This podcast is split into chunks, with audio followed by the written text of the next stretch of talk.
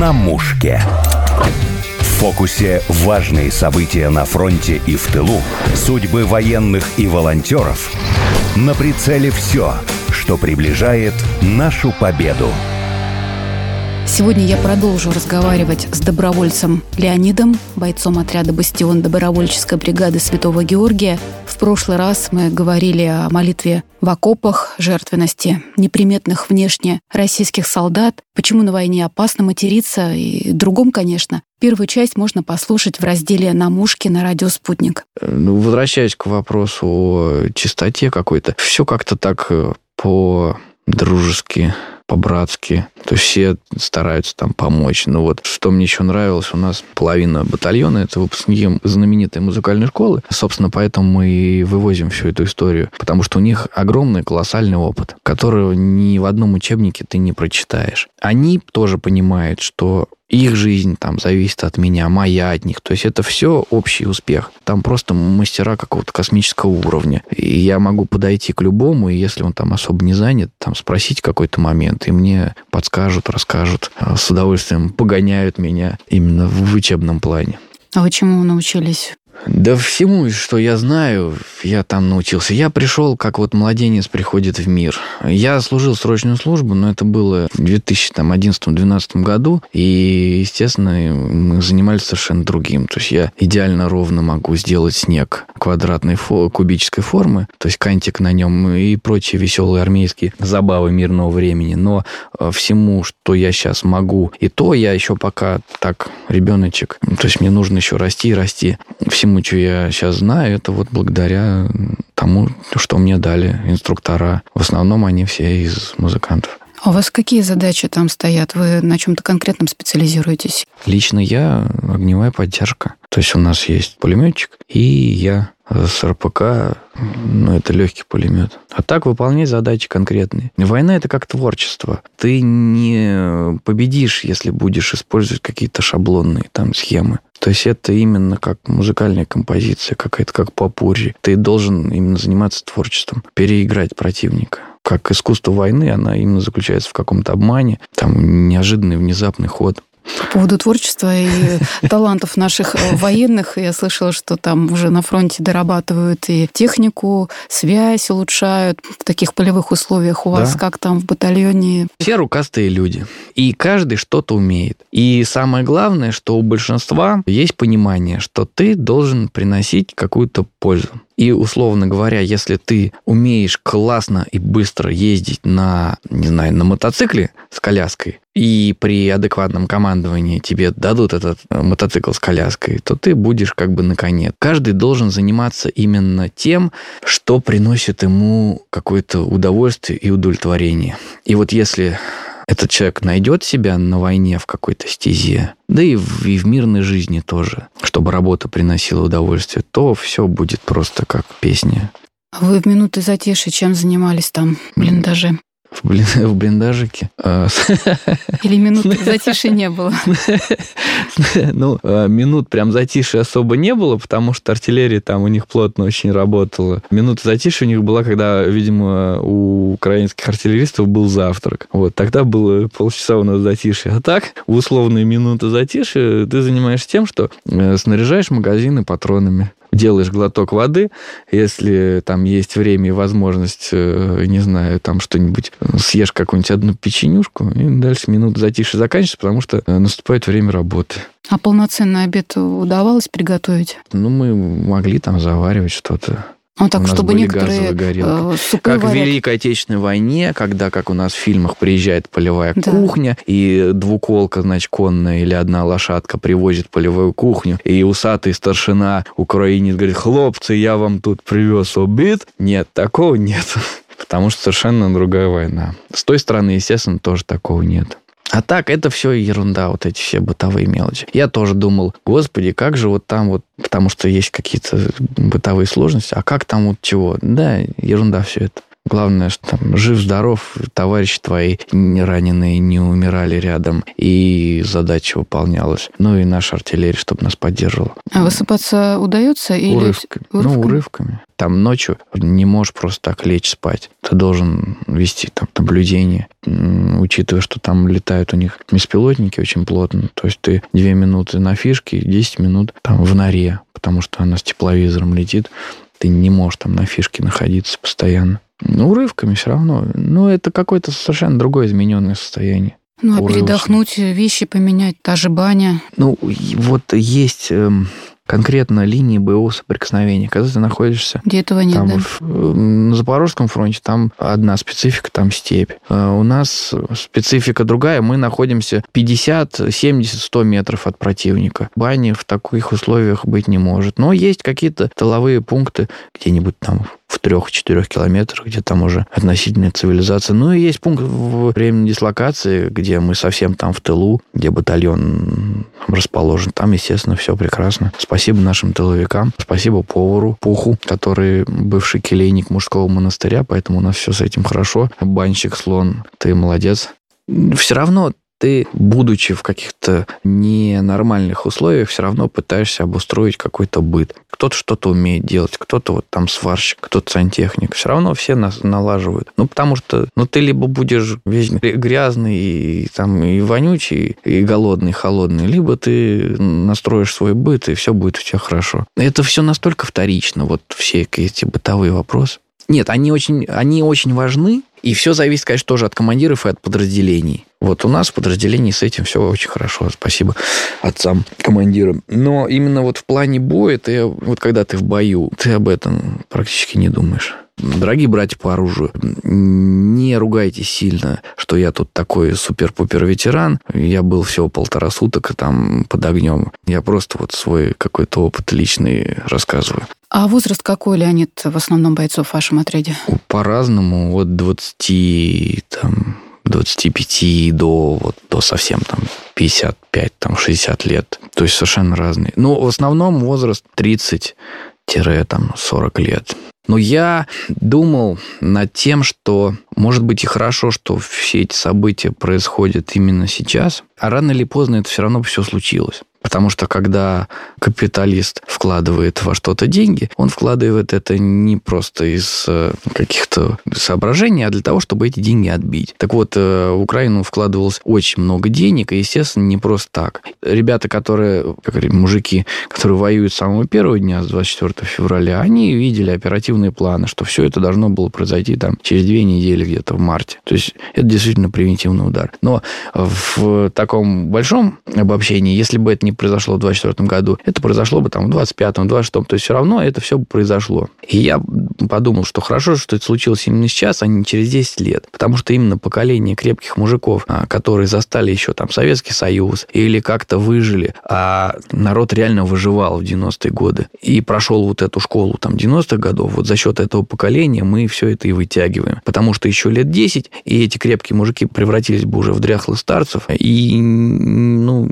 не вытягивали бы. Они заряжают. Потому что я вот думаю, как же там год назад думал, как же вот тяжело, там, там и зарплата уже меньше стала, еще что-то. Потом вспоминаю, как у отца не было там полгода зарплаты, там в 90 даже уже восьмом, 99 году, и как там мама вообще умудрялась, чтобы мы там вообще с голоду не померли. Думаю, да ну отлично мы живем. А вы после войны чем бы хотели заняться? Продолжить а, вот преподавать или все-таки по военной? В, в голливудских фильмах есть такой штамп, это из фильма «Ярость». И не только из этих. А, лучшая работа в мире. Вот я скажу точно, это не лучшая работа в мире. Это грязная, вонючая работа. Я не буду в эфире говорить, чем она пахнет, но я думаю, можно догадаться, чем она пахнет, особенно если раненый твой товарищ, очень сильно раненый, и э, что с ним произошло, и чем он пахнет. Но это необходимая работа, то есть какое-то толстовское понимание такого тяжелого крестьянского труда, как вот вычистить выгребную яму, Вот кто-то это должен сделать. А, так вот, лучшая работа в мире – это педагогика. Я, если Бог даст, вернусь, буду этим продолжать заниматься. Я не хочу быть там человеком войны и после этого всю жизнь там бегать по Африкам, по Сириям, бороться со злом или за чьи-то интересы. Просто нынешний конфликт – это вот такая определенная необходимость. Вот читайте Льва Николаевича Толстого. Причем даже не «Войну и мир», а севастопольские рассказы. Многое, что потом звучит именно в «Войне и мире», оно изначально в севастопольских рассказах. Это его личный опыт войны. И оно очень созвучно с моими мыслями. То есть какая-то необходимая работа. Вот как крестьянский синокос, когда всем миром выходили и там, не знаю, косили сено в зной, в жару, там, в дождь, по колено в грязи, там, с плугом за лошадкой. Но это вот необходимость. А вы реконструкцией бы продолжили бы заниматься? Ой, не знаю. Ну, страйкболом... Тем более вы... Страйкболом точно уже не хочу. После того, как ты как бы в этом всем. Посмотрим. Я реконструкцией еще занимался из-за того, что там очень классные, интересные люди. Все мои самые близкие друзья, ну, почти все, именно в этой как бы тусовке. Когда я был маленький, с кудрявой головой и широко распахнутыми глазенками, мне вот нравилось там кивера, лакеи, юнкера, там гусары. Но сейчас со временем это все превратилось именно в общение с очень интересными людьми, с которыми, опять же, тоже в жизни, вряд ли бы я когда-нибудь познакомился, потому что это очень разный там круг общения и тоже разные города. Скорее всего, буду. Пошью себе гражданский пиджачок, э, э, картузик, вот, и буду ходить там. Может, буду в солдатской форме бегать, не знаю. Они меня очень поддерживают и в моральном плане, и помогали в сборах. Спасибо вам, пацаны, из двух там совершенно разных тусовок, и Стрелецкой, и на Первую мировую войну. Вот они мне очень помогли со сборами. А что там в первую очередь необходимо? Вам как бойцу? Мне знаю, как бойцу грамотное командование. Командование все-таки, да? От этого все остальное будет. Главное, чтобы, как было написано на одной нашивке, которая там лежала в пыли, главное, чтобы тебя окружали хорошие люди. Всегда нужно, чтобы тебя окружали именно хорошие, добрые люди. Шифроны на вас какие? Что там написано? На мне? Не было никаких шевронов. но мы на боевое задание не берем ни документы, ни телефоны. Группа крови у меня была на рукаве.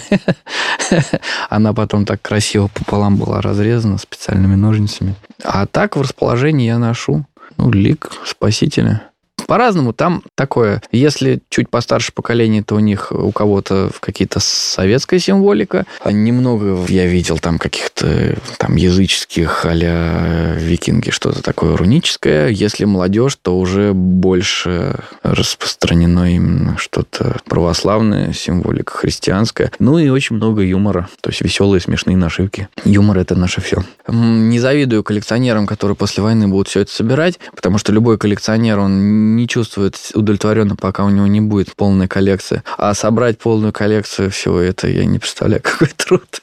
В чем еще отличие, сейчас я подумал, от противника в том, что я видел их какие-то там YouTube записи, телеграммы, и я там вижу момент, что вот отношение к врагу как действительно к каким-то там оркам, тараканам, насекомым. У нас я, слава богу, такого не видел. Ну, человек, в моем понимании, не должен веселиться и улыбаться, когда он убивает или когда он видит, что он уничтожает противника. То есть, когда я вижу какой-то в Ютубе там два украинских оператора беспилотников, как они добивают, при этом они веселятся, такого, слава богу, у нас я не видел. Потому что это очень плохой как бы знак. И вообще у меня прекрасное понимание, как бы, кто на той стороне воюет. Либо это мобилизованные, либо это действительно откровенные нацисты, которые действительно верят в Алхалу, верят, что, значит, тут какие-то тараканы, и насекомые, и жуки, там, не знаю, орки, которых нужно уничтожать, там, Колорадо. И плюс наемники. Поляки, грузины, весь, со всего мира прям черный легион. А с нами Бог. А если Бог с нами, то кто против нас? Главное вот еще тоже не терять э, себя. То есть оставаться именно с Богом на этой войне. Не превращаться вот в них. Я не видел никого, а у нас, по крайней мере, в батальоне, кто бы не верил в нашу победу. Когда она будет, никто не скажет, это там, не знаю, неважно, 24-й, 25-й, там, 41-й год, но у всех есть понимание, во-первых, того, что он делает, что это необходимая работа, и у всех есть понимание, что враг будет разбит рано или поздно, и победа будет за нами. Конечно, может быть там один там, на тысячу человек, который там внутри себя совершенно другое думает. Но, по крайней мере, то, что я видел, а я вижу в глазах человека, когда он искренне говорит, а когда там нет. Вот ни у кого нет сомнения в нашей а, победе. Леонид, гуманитарщики до вас доезжали? Что привозили? Вот у нас буквально на днях приезжали ребята из Красноярска. Они доехали своим ходом. А, дело в том, что у нас бригада, она на основе организации Союз добровольцев Донбасса, а у этой организации в всех регионах есть свои отделения. Плюс, ну вот, у нас была рота, там Легион Ра, они ушли все на дембель, у них закончился контракт. Они сейчас опять хотят заходить пока они там дома, они вот что-то собирают и прям конкретно именно в наше подразделение. Ну, каждый тоже везет. Вот сейчас я в Москве, мне мой кум, кум, привет, ты лучший, а, сказал, что есть вот такой вариант чехольчики для обезболов, для, ну, для нефопама, специальные на 3D-принтере напечатанные чехольчики, и его какие-то там знакомые, они делают их просто по себестоимости, не зарабатывая на этом ни копейки. Я сказал, отлично, позвонил в роту, медики сказали, да, да, отлично, все, вези. И э, Александр Валерьевич, спасибо вам за помощь. Человек, который мне очень помог чем вам вот можно помочь? Я говорю, вот на батальон, вот для бейсбола специальные пенальчики. Он говорит, не вопрос. И вот я повезу, как мы говорим, домой, но в скобочках в роту, на что жена, конечно, очень обижается. Вот повезу коробку гуманитарку. То есть каждый... Что еще парни заказывали? Подарки какие? Мой боевой товарищ, белорус, пулеметчик, 2 метра, орел мужчина. Девчонки, пишите потом в редакцию, скину вам контакты. Не женат, да, э, атлет, красавчик. Он э, очень любит сало. Вот я надеюсь, у меня будет там возможность, я по дороге ему куплю 2 килограмма сала. Шовер, жди, брат. Что по поводу местных скажете? Общались? Какая реакция ну, Там, была? где мы воевали, слава богу, у местных нету, потому что там лунный пейзаж. В поселке, в котором у нас ноль, это где-то километров пять от передовой сосед, он никуда не уезжает, он в 2014 году был ополченцем, он э, шахтер, крепкий мужик. Там вообще такой крепкий шахтерский край. Вот, он много чего рассказывал. Там поселок был поделен пополам с 2014 года. На одной половине стояли ополченцы ДНР, на второй половине стояли украинские военные. Даже в начале этой войны, в конце февраля 22 года, вошли в поселок грузины, наемники, и всех местных учительниц по конкретно адресам они ходили, с такой формулировкой, что вы тут, значит, сепары, помогали организовать в 2014 году референдум, а вы же сами представляете, что любые выборы – это как бы школа, да, связано со школой, и у нас в избирательных комиссиях это учительницы. Вот они с формулировкой, что вы, значит, тут сепары, всех этих учительниц с собой увели, их больше никто не видел, вот уже полтора года прошло. Вот. Ну, много чего. В Мариуполе тоже любой житель Мариуполя может рассказать, что такое аэропорт и какие там зверства творили азовцы.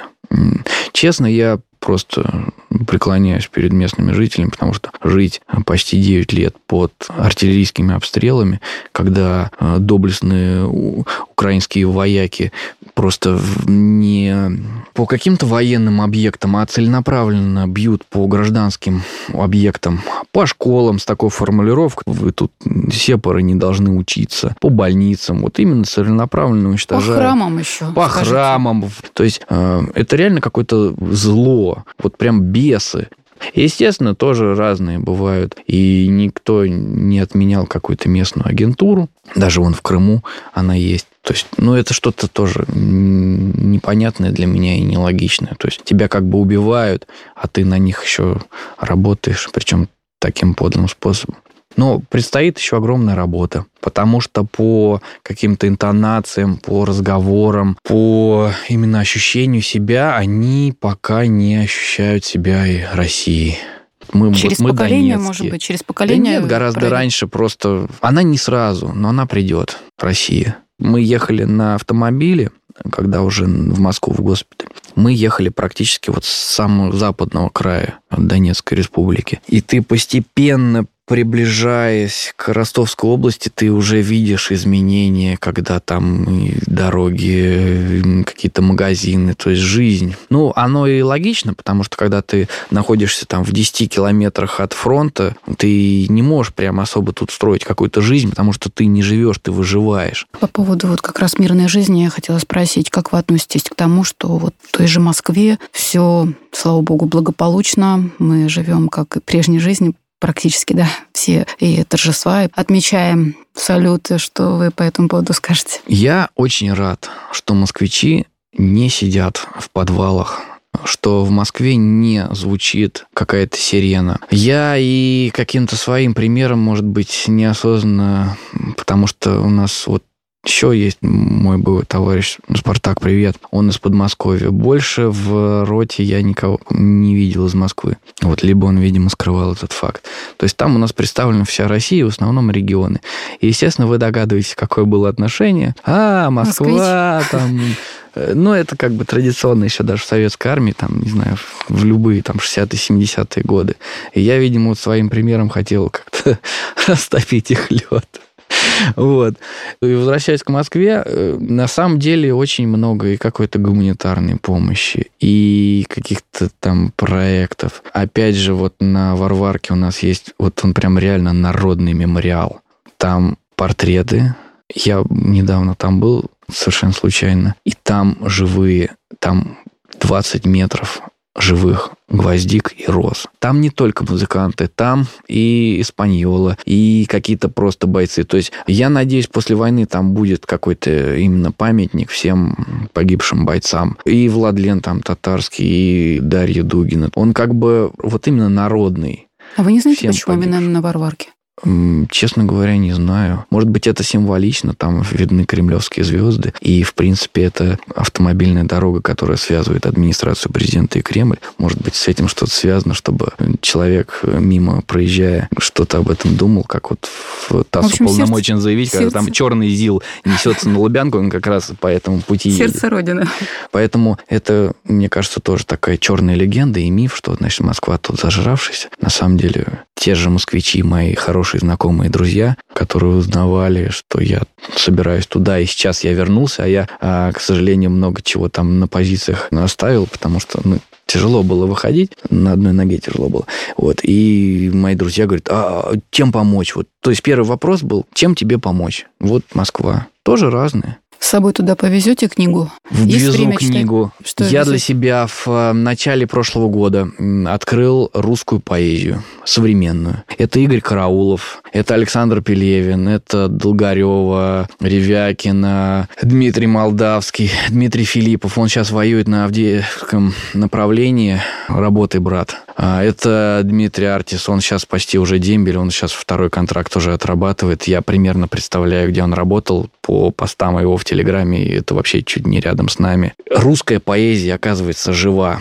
Я вам очень рекомендую сборник «Воскресший на Третьей мировой войне». И вы начните с него, а дальше там фамилии поэтов. У них у каждого есть уже своя антология. Злопыхатели пишут, что это Z-поэзия, но на самом деле это большая литература с большой буквы. А Вадим Степанцов, кстати говоря, если кто-то думает, что это просто веселая группа Бахет Компот, на самом деле это гениальнейший писатель и поэт. Кстати, музыку вы какую там слушаете, если разную. там есть возможность? Вообще разную совершенно. Вот у каждого есть какие-то свои предпочтения. Поэтому, например, мои боевые товарищи познакомились с американским рок-н-роллом 60-х, 70-х годов, а я познакомился с песнями, которые никогда бы в жизни не услышал тоже. Например, что?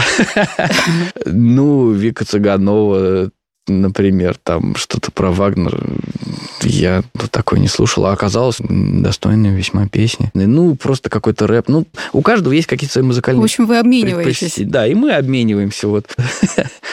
И стихотворение тоже. Так вот, э, про книги, которые я везу с собой, я везу с собой опять. Это уже третий, который я покупаю, потому что первый я отправил еще прошлой зимой, значит, в качестве гуманитарной помощи. Там я в посылку это завернул. А еще одну, я не помню где, еще одну я подарил очень хорошему человеку в Ростове директор, привет, если ты меня слышишь, надеюсь, у тебя все хорошо. И вот я сейчас везу, опять же, эту антологию «Воскресший на Третьей мировой войне», как раз сборник стихотворений Пелевина и Караулова. Буду читать пацанам стихотворения. Я уже читал какие-то выборочные. Народу понравилось. Леонид, спасибо большое. В студии были боец отряда «Бастион» добровольческой бригады Святого Георгия Леонид с позывным «Бур» и ведущая Александра Полякова. На мушке.